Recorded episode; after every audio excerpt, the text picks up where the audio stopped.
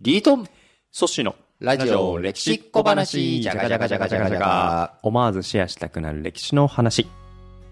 今週火曜日エリザベス2世を通した、まあ、イギリスと世界のね、あの歩みというか歩ね、みを。70年間の、はい。お越し方うん。を振り返ったのが火曜日はい。ですね。そうですね。で話の中でやっぱ一つ僕印象的だったなと思ったのが、エリザベス女王が即位した。女王ね。女。エリザベス女王ね。エリザベス女王がうん。即位した時、即位した時。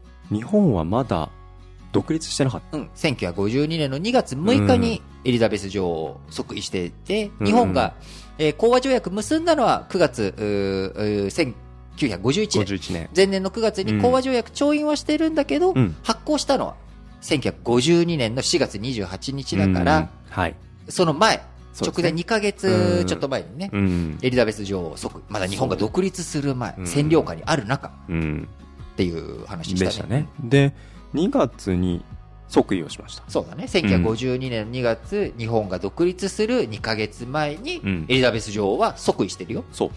だから僕は日本からは誰もエリザベス女王の即位にお祝いに行けなかったんじゃないかと思っまだ独立してなかっそうたタそうそうそうそう。イミングだからね。行けっこないなって思ったらら、この間火曜日のエピソードでリートンはいや日本からは上皇様が当時、まだ皇太子時代だった時にあのお祝いに行ったんだよっていう。ああ、戴冠式ね。そうそうそうそうそう。戴冠式うん。は1953年うん。だったから、はい。その戴冠式の時には、きちんとお呼ばれされ独立国ジャパンとしてね、あのー占領下の日本じゃなくて、ね独立国ジャパンとして、うんえーロイヤルファミリー、皇太子、ね殿下という立場で昭和天皇の名代として、うん。えー戴冠式参列されてますよ。そうそうそうでまあこの間エピソード聞きながらふんふんなるほどなって思ったんですけど、いうん。やでも待てよと、うん、てよ即位とうん。戴冠式って何が違うの、と。ああ、なるほどね。ってすごい気になったんでそこは引っかかっちゃった。引っかかりました。うん。まあ、簡単に、すげえ簡単に言うよ。うん。多分これでリスナーの人も、うん。あの、粗崎粗塩ソッシーもうん。多分わかると思うんだけど、へー。即位はうん。入籍しました。結婚に例えると。で、戴冠式は結婚式です。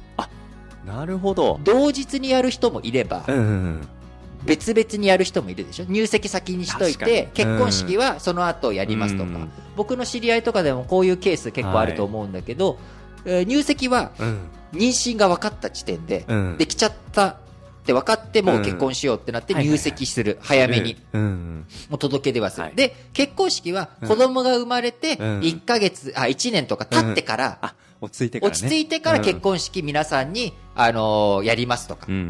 あるじゃん。ありますねうん。僕も、一回その子供も含めた3人、うん。まあ、実際はそのお腹の中にもう一人いたから4人の、4人が主役の結婚式っていうのに行ったことあるんだけど、あの、結構まあお腹の中にいる状態でもうやっちゃいますっていうのも多いけど、その子供が生まれた後に結婚式やるっていうのもうん。全然まそうね。あ、OK。あり結婚式、ね。そう、別に。うん。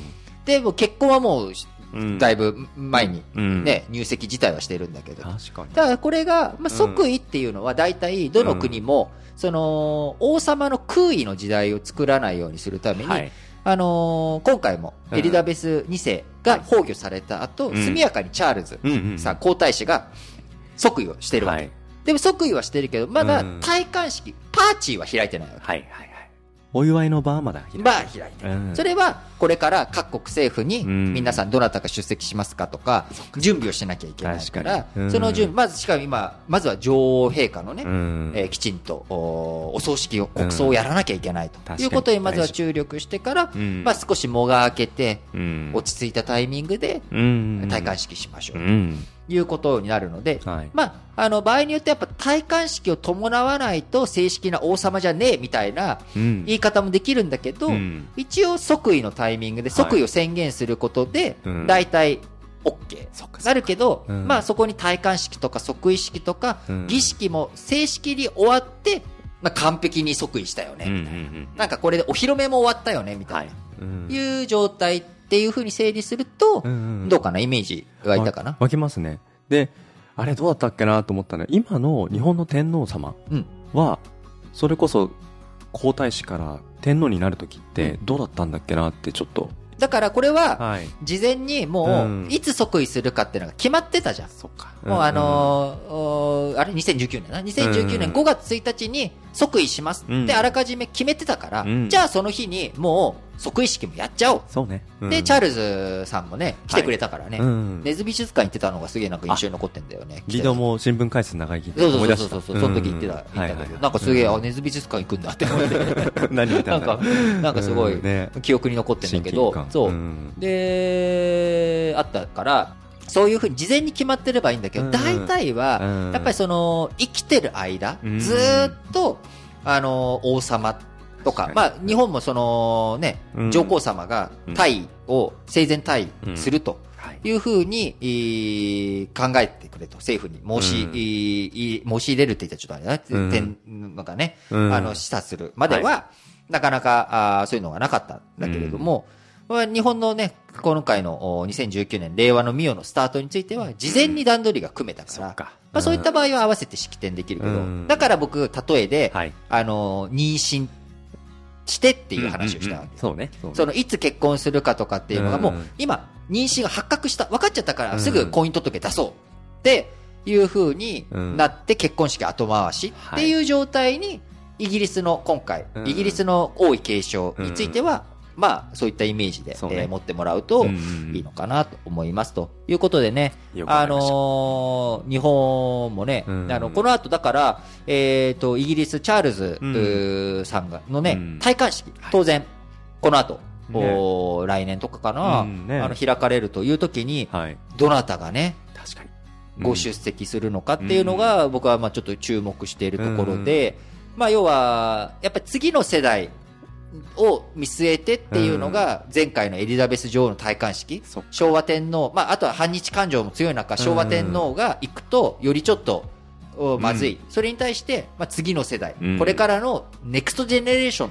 ということで、行ったわけじゃん。確かに。うん。で、えー、今あ、悠仁親王は16歳。だから、普通に行くと、その、秋篠宮殿下が行くっていうことになるのかなとか、まあ、今回ね、天皇皇后両陛下が、行くじゃん。エリザベス。あ、ごめん、もう行ったんだな。行ってるから、うん、この収録が配信されてるタイミングで。はい、あエリザベス女王の国葬に。国葬に、うん、そうすると、またイギリスにもう一回行くのかと、天皇皇后両陛下がと。うん、いうと、まあ多分秋篠宮殿下が行かれるんだろうけど、うなんかそこに悠仁親王も連れてくのかとか、ね、 Next Generation。そう。うん、まあ、十、まあ、 Next Generation って言っても、チャールズさんがね、すごい、あれだけど、でも、戴冠式の場で、あのー、その、ウィリアムさんとか、その、ウィリアムさんのお子さんとかと、会話したりとか、うん、場をね、設けていくのかとか、か僕はすごく、あの、うん、そこで、ポイントは、これが、もう悠仁さまが18歳になってたら、うん大人じゃない。でも来年もし戴冠式があると、まだ17歳でしょ、うん、そうね。ギリまだ大人じゃない。そう、18歳じゃないっていうところを考えると、正式な外交のあれはできないけど、でも戴冠式の場に行った方がいいと思うんだよね。確かにな。とか、うんうんうん、でもじゃあ、逆に愛子さまは、もう青年皇族だから、愛子さまがね、行くのかとか、なんか、なんかいろいろとそこら辺も含めて、うん、えー、戴冠式、そうね。誰がどう出席するのかなっていうのをすごく楽しみに思って、うん、楽しみというかね、なんか、注目、ね、注目だなと思っていますと。いうことで、えー、前回、今回と、はい、エリザベス女王崩御に、えー、まつわる話ということでちょっと展開をいたしました。うんはい、えー、今週もラジオ歴史小話お聞きいただきありがとうございます。お相手は私、リートンと、ソッシュでお届けしました。バイバイ。バイバ